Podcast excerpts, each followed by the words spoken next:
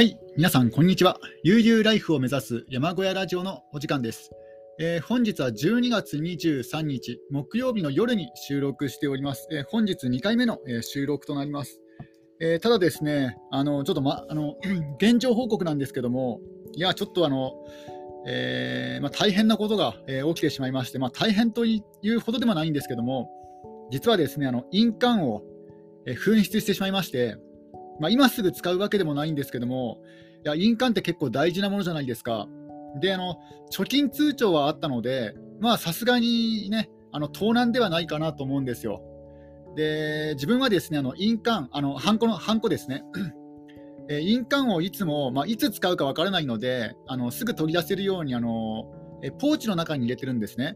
で、そのポーチの中にですね、本当にもうあらゆるものを入れてるんですよ。え例えば風邪薬とか、絆創膏とか、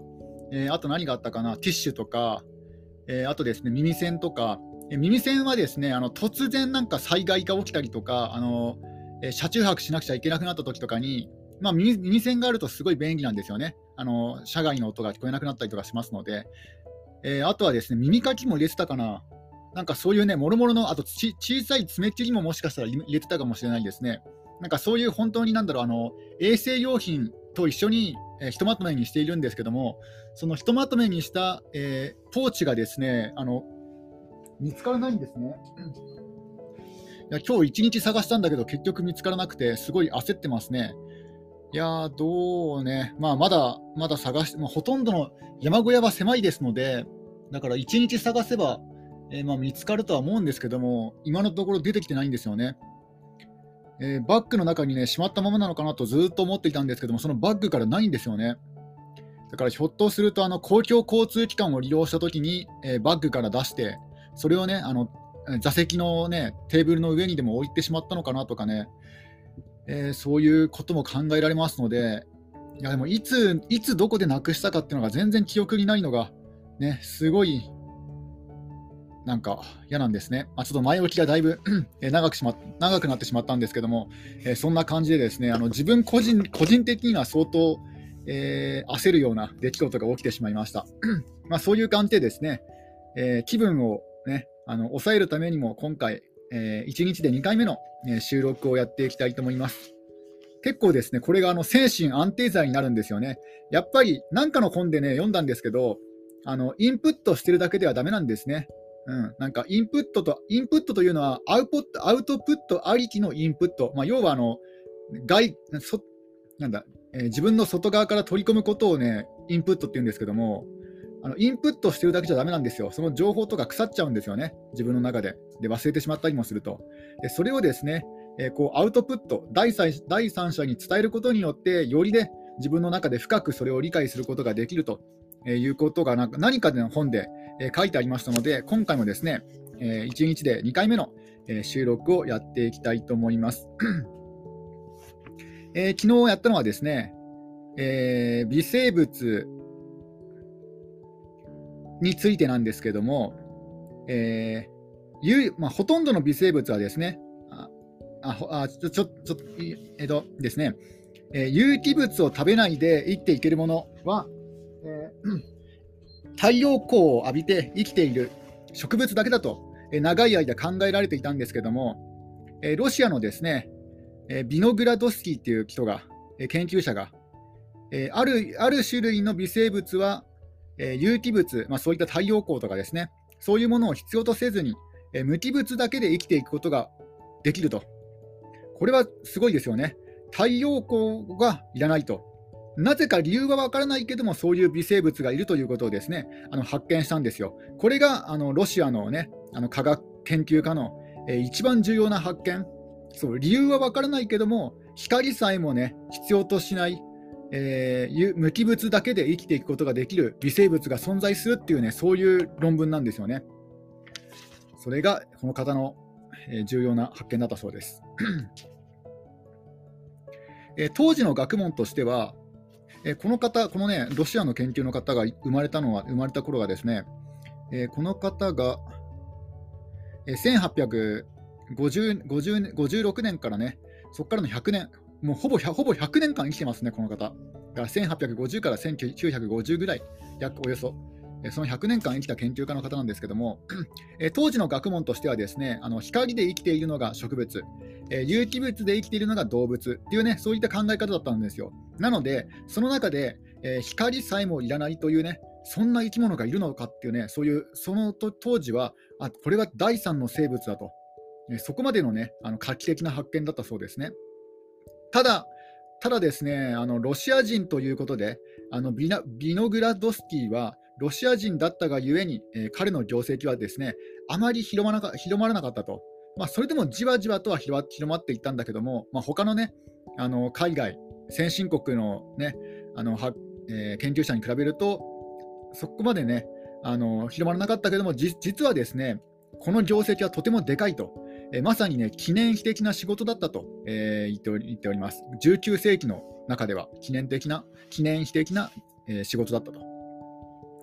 で、その延長線上延長線上にあるね、20世紀以降は、えー、またですね、あの重要なことがありました。えー、バース・ベッキングっていう方がですね、えー、この微生物研究家の方、1895年から1963年の方なんですけども、えー、彼はですね、えー、あらゆる場所に、えー、全種類がいると、まあ、この全種類っていうのはあの微生物のことなんですけども、だから、えー、地球上のね、いろんな場所に、えーまあ、いろんな微生物がいると言ったんですね。つまりですね、あのえー、極限環境にいる微生物が、あのまあ、日本にもいると、例えてみると、えっ、ー、とね、あの、なんだ、もう本当にこう極限の状態、ヒマラヤのね、高地とかね、南極とか北極とかにいる微生物が、実はですね、身近にも存在すると、えー、いうことをですね、言っておりますね。つまりですね、日本は極限環境のるつぼだと。うん、何でもある。そうだから厳密に言うと北極、わざわざ北極に行かなくても、日本を探せばね、そういった極限とも生きていける微生物というものがいるいるということなんですね。で、ここで微生物の話は、まあ、一段落ついてまして、えー、で、えー、あとはですね、この この著者、著者というかね、この、なんだろう、えー、か対談の長沼武さんという方のえー、過去について語っております。その極限極限環境微生物との出会いに至るまでの経緯、この長沼長沼さんが、えー、これはですねあの大学4年生の時だったそうですね。あの指導教官の、えー、関先生という方と出会ったことによって、この微生物に興味をね、あのもう微生物の研究をね、えすることになったんですね。で、この関先生というね、大学の教官の方が、え微生物ををやっていたと。ただ、えー、ね、あのー、長沼さんは、微生物をやりたかったわけじゃないけども、まあ、その先生の人柄がね、良かったと、ね、語っております。で、このね、あのー、関先生というね、教授の方が、えー、武道の達人だったようですね。え、鹿島新龍という、日本武術の、達人だったようです。えー、まあ、まあ、それは置いといて、え、で、えー、ただ中沼さん、微生物には興味はなかったけども、生命の起源に興味があったと。で、当時ですね、えーと、彼の行った学校に、大学にですね、あのそういう生命の起源に起源について研究をしていた先生がいたんですね。で、それであの筑波大に入ったんですね。ただですね、あの学部を間違えてしまったと。あのその先生とですね同じ名字だったんですよ、そのね、うん、あの後に指導教官となるなる方と、えー、そのなんだ興味を持っていた先生が。で、なんか後ろ姿も似ていたので、はあの間違えてしまったんですね。まあ、そういった理由も理由で、あの間違えたところでそういう出会いがあったということです。で、一番最初はですね、あの霞ヶ浦の、あの霞ヶ浦浦というのは、まあ、日本で2番目にね、大きい、えー、湖のことで、えー、実はですね、自分もあのサイクリングしたんですよ。1周かけてサイクリングしました。あの後半ね、午後になってから風が強くなってきたんですけども、えー、なんだかんだ言って130キロとか140キロぐらい1日で、えー、ね、あのサイクリングしましたね。おそらく過去最高記録だと思いますね。1日140キロ、あの折りたたみ自転車のブロンプトンで、ね、あの小径車、ミニベロというね、あの小径車で走ったんですけども、えー、140何キロだったかな、まあ、150はさすがにいかなかった気がしますね。143キロとかだった気がしますね、あのサイクルコンピューターで測ったら。うん、それが自分の今のところ過去最高記録で、おそらくあの折りたたみ自転車だと、まあ、ほぼほぼ、ね、限界かなと思います。まあ、風も強後半風も強かったこともあったし、うんまあ、そんな感じですね。でですね、その霞ヶ浦の植物プランクトンの数を数えろっていうね、そういう課題が出たそうですね。えー、これはですね、あの湖の中の、えー、都営不不栄養化を調べるってことですね。あのどのくらい栄養が飛んでるかと、あの窒素とかリンの指標になるわけなんですね。えー、で、この方法がですね、微生物を、えー、蛍光色素で染めるという当時としてはしてはですね、新しい方法でやったそうです。えー、それはどういうことかというと、まずですね、え蛍光色素で、え微生物の細胞を染めると。で、あとはですね、あのそれを見るための蛍光顕微鏡というものがあるんですね。で、その蛍光顕微鏡というもので、その蛍光塗料でね、蛍光色素で染めた微生物の細胞を見ると、なんかピカーって光って見えるらしいんですよね。だから非常に綺麗に見えて、あの数えやすいんですよ。微生物を数えやすいんですね。で、そのこの蛍光顕微鏡というものがね、あのまだ登場する前はですね、ひょっとするとね、これゴミかもしれないなと思いながらこう数えていたんですよ。微生物、そのね、テンプレートで取って、こして、で、あのー、なんだ、えー、顕微鏡でね、見てね、こう一つ一つ分けていくんですけども、これ微生物かゴミかどっちか分かんないなとかね、そういうものすごくなんか怪しい方法でやっていたと。うん、でこれでこの蛍光色素のおかげでようやくですね初めて精密に微生物の数を勘定できるようになったということなんですね。でそれをですね、えー、散々ややりまくったって書いてありますね。うん、であのロシだと背景が真っ暗になるからあの本当にねあの微生物が星のように浮かんで非常に美しかったと、えー、言っております。でそれをカチカチカチカチと数えていたんですおそらくあのカチカチってあのなんかバードウォッチングするときにこうなんかカチカチする道具があるんですけどもそんなような感じでやったと思うんですけども。だから今でもですねその時の癖であの夜空の星を見るとですねなんかカチカチカチカチの思わず数えてしまうとかね言っちゃいますね。そういうその昔のね癖が残っちゃってるんですね。で、あとはですね、そこを卒業した後、あ、じゃない、学生時代だ。うん。えー、学生時代にもうすでにですね、え、極限環境微生物の研究をしていますね。えー、海底火山の仕事を2年続けてやったと。それが博士課程の一番最後の2年間だと。で、あの本来であったら博士論文をまとめる2年間。えー、そんな時にですね、その大事な時にあの船にですねあの合計110日間もあ110日、乗ったわけですね。えー、1年365日のうち112 10日間だから、まあ、3分の1、ほぼ3分の1ですね。えー、1回目に乗ったのが70日間で、2回目が40日間、合わせて140日間ってことですね。だからそんなことをしていたので、就職活動がまともにできなかったと。だからですね、その時の船の持ち主の海洋科学技術センターの、えー、ところにですねあの入ることになったと、そういうつながりで、まあねそのね、そんなそんな仕事をしていたら、就職活動もできないし、じゃあね、お世話にしてくださいとお世話に、お世話になりますとかね、そんなやり取りがあったんじゃないかなと思います。えー、で、えー、そのね、えー、海洋科学技術センター、えー、現在の海洋研究開発機構ってところですね、えー、現現海洋海洋研究開発機構。の、えー、深海研究部に配属されたと、深海の研究ですね。えー、深い海、深海の研究なので、えー、極限環境微生物、まあ、もになったそうですね。だからもう本当になんか導かれてやっていったっていう感じですね。なんか今まで自分で決めてやったことは全部失敗したと。だからこういうふうになんかね、あの周りの環境とかでなんか導かれてどんどんどんどんやっていったら、結局なんかこの極限環境微生物の研究にたどり着いたということですね。で、あとはですね、他にもですね、南極に行ったこともあるんですよ。えー、国立極地研究所で、えー、共同研究の募集があったと。で、つてがないので、えー、ちゃんと表玄関からまっとうにね、書類を出したと。え普通はですね、あの他のみんなはなんかコネクションで来る来るらしいですね、コネ。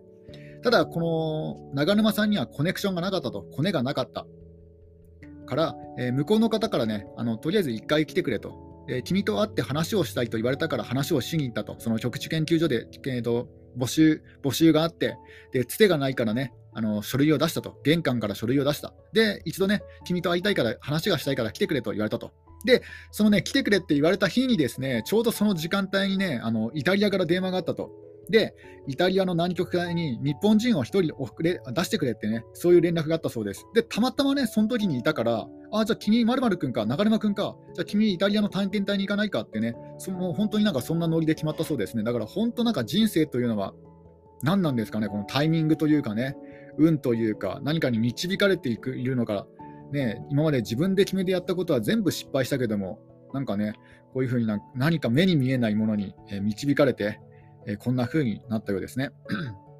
で、えーとまあ、その瞬間ですね、えーとまあ、即答はね、即答はしづらかったそうですね。ただ、まあ、まあ、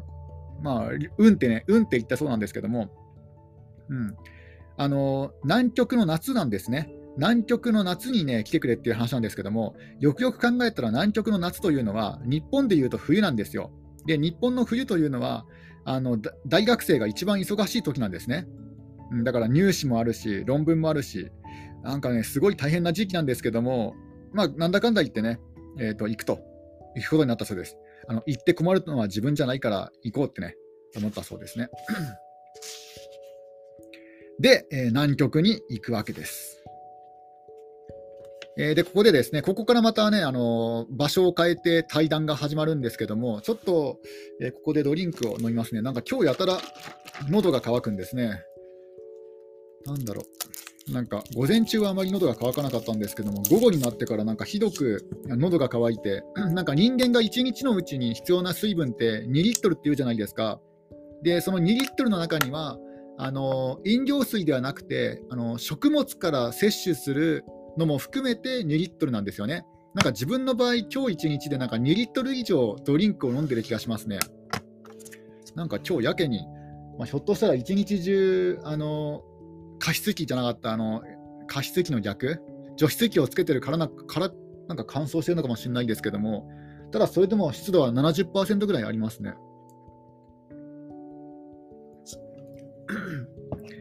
え今回話をした対談をした場所は、え国立科学研究所あ国立極地研究所の低温室あの今はもう場所がですね移動しているあの移設されてるんですけどもその前の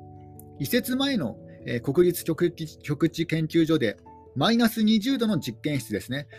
この確かですね、マイナス20度の実験室もなくな、もう今はですね、なくなっていたような気がします。えー、極地研究所はえー、行ったことがないんですけども、なんか行ってみ、一度は行ってみたいなとは思ってるんですね、常々。国立極地研究所の低温室での対談の話です。前回と同じように長沼さんと、えー、藤崎さん、えー、藤崎さんというのは小説家の方ですね。えー、でで南極大陸は氷に覆われているけれども、あの端っこの方、端っこの方にはですね氷も雪もないと。えー、岩がむき出しのところがあって、そういうところには水たまりがあって、ね、池や沼、湖がある。うん、で、えー、あとはですね、川もあるんですね。夏に氷や雪が溶けると、雪解け水が沢を川を作ると。で南極にはですね、日本人がつけたなんとか沢というね、日本語の地名が結構あるらしいんですね。なんか昔の日本人ってやるなと。えー、確かですね、あの南極の極点に一番近いところに作ったのが、なんか日本の基地だった気がしますね。なんか富士富士基地だったかな。なんかそんな名前だったような気がします。だから、ね、昔の日本人って本当すごいなと思いますね。確か1950何年とかですもんね。その南極隊が行ったのって。すごいな。本当、本当なんか頭が下がりますね。昔の日本人には。えー、でですね、えー、水はあるけど水がない土地と一言で表してますね。えー、水はね、大量にあるけども飲める水がないと。ね、あの氷としての固体の水はある、海水もある、でもしょっぱくない、普通に、ね、飲める真水がない、だから結構、え水に不自由する土地だなというのが第一印象だったそうです。南極に生物がいないのは寒い以上に水がないことが大きな理由だと語っております。えー、おそらく地球上で一番乾燥している土地は南極だと言ってますね。それはなぜかというと、あの空気中の水分もすぐに凍って落ちてしまうそうですね。どどういうことなのかね、どういうことなのかよくわかんないんですけども、なんかね、水が空気中にあったとしても、水分が、あっという間に空気の方に吸われて、また凍って落ちちゃうらしいですね。なんかちょっと映像で見ないとね、あの本で読んだだけだとちょっとわからないんですけども、なんかとにかくあのカラッカラに乾燥しているそうです。で、えー、南極より寒いところ、南極と北極だと、南極の方が寒いんですけども、あの最低気温を記録しているのは、えー、シベリアの奥地にあるベルホヤンスクですね。ベルホヤンスクというところのでマイナス60何度を記録している。だけども、だけども南極の方が本質的には寒いと、えー、語っております。えー、ななぜかというと、えー、南極はですね今、地球の冷源として働いてるんですね。あの熱源の逆ですね。冷源、南極が寒いということが今の地球のですね気候を全部決めているんだと。もう南極のおかげですね。もう南極の氷のおかげで、え本当なんかありがたいですね。あ、いや、ありがたくないな。今は寒いからな。もっとね、もっと溶けてもいいかなとか、ちょっとね、このこの山小屋に住んでると、標高の高い山小屋に住んでると、もっと暑くなってほしいなと思っちゃうんですけども、まあ、それはちょっと置いといて。でですね、あ、ちょっとまたドリンクを飲みます。で南極と北極、大きな違いがあるんですよね。え北極は地続きだけども、南極というのは、あの他の大陸と切り離されてるんですよね。なので、四方を全部海に囲まれてるんですよ。あの日本と同じ島国、まあ、大陸か、うん、日本と同じであの海に囲まれてるんですね。だから、あの 海が地球を横に一周しているのは南極の周りしかないと。で、海流というものがあるんですけども、この海流がですね、あのまあ、基本的には、えー、大陸にぶつかるわけなんですけども、南極の周りだけはこうぐるぐるっとね、何周でも回っているそうですね、この海流が。だからもう南極はですね、なんか他の大陸から隔絶隔絶されているような、えー、そういった環境だと、えー、語っております。え、これがですね、あの例えばグリーンランドとかノルウェーの方の、あの北極に近いところになると、意外とですね、この暖かいと。イタリア湾流の影響で意外と暖かいと書かれております。ところが、えー、南極の方はすごいね、寒いと言ってますね。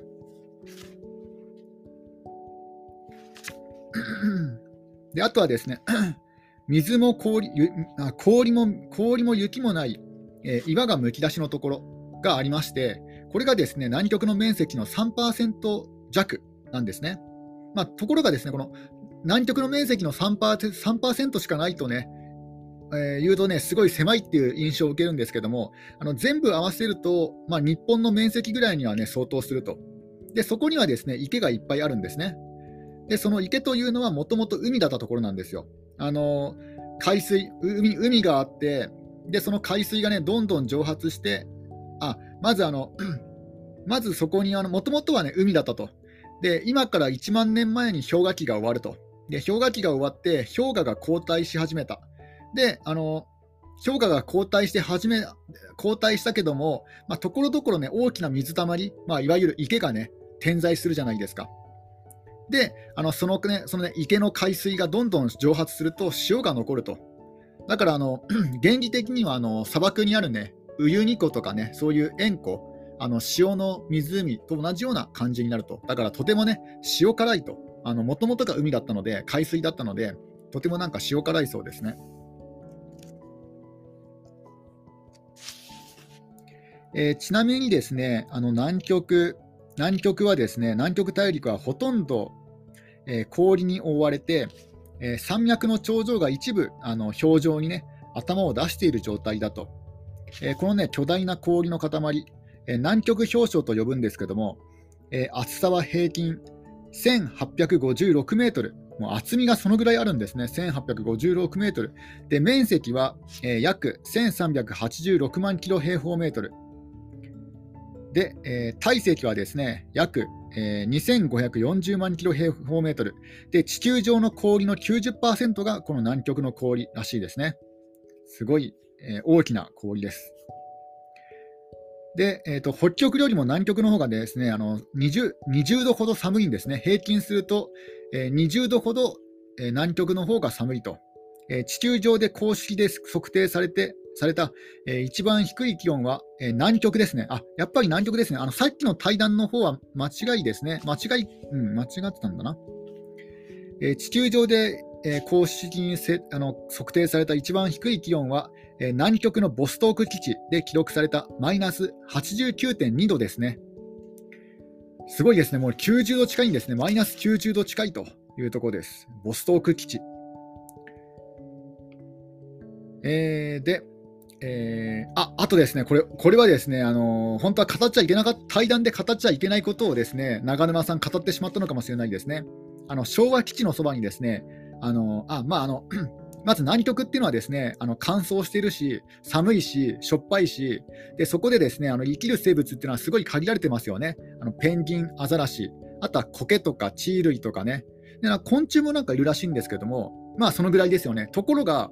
ところがですよ、あの昭和基地のそばに、あの日本のね、あの南極の基地のそばにですね、イネ科の植物が生えているそうなんですよ。で、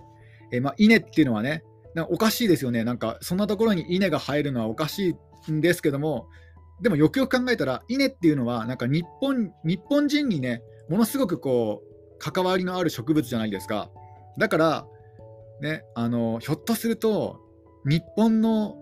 探検隊、あ日本のね、あの研究員の方の、まあ、服か何かに、あとは食料品の中に紛れ込んでいた種が、植物の種が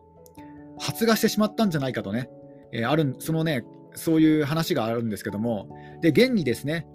今までなかったのにイネ科の植物が生えていたと。で、これをですね、この対談で語ってしまったからなのかもしれないですけども、えー、一応ですね、あのこのこの対談の会話のところにですね、括弧書きで、えー、この対談の後に除去されたって書かれてますので、おそらくこれがきっかけで、今まではね、グレー、あのグレーでね、危う危ううやむやになっていたけども、この対談で本にしてしまったから、おそらく、えー、ね、あ本の本になる前か、この対談で有名になってしまったので、この話が。だから、えー、このね、稲をね、あの撤去したことに、除去したと思いますね。だから、もしこの対談が公になっていなかったら、ひょっとすると今ね、稲がね、たくさんこう、南極にね、存在していたかもしれないですね。はびこっていたかもしれないですね。それは、その、そっちの世界線はそれで、ちょっとなんかね、ちょっとなんか面白いかもしれないですけども、まあでも、ね、よそから持ってきた外来性外来植物になりますので、まあ除去するのは、ま、正しいのかなと思います。えー、でですね、えー、あと、あとですね、あの石の中にも微生物がたくさんいるんですね。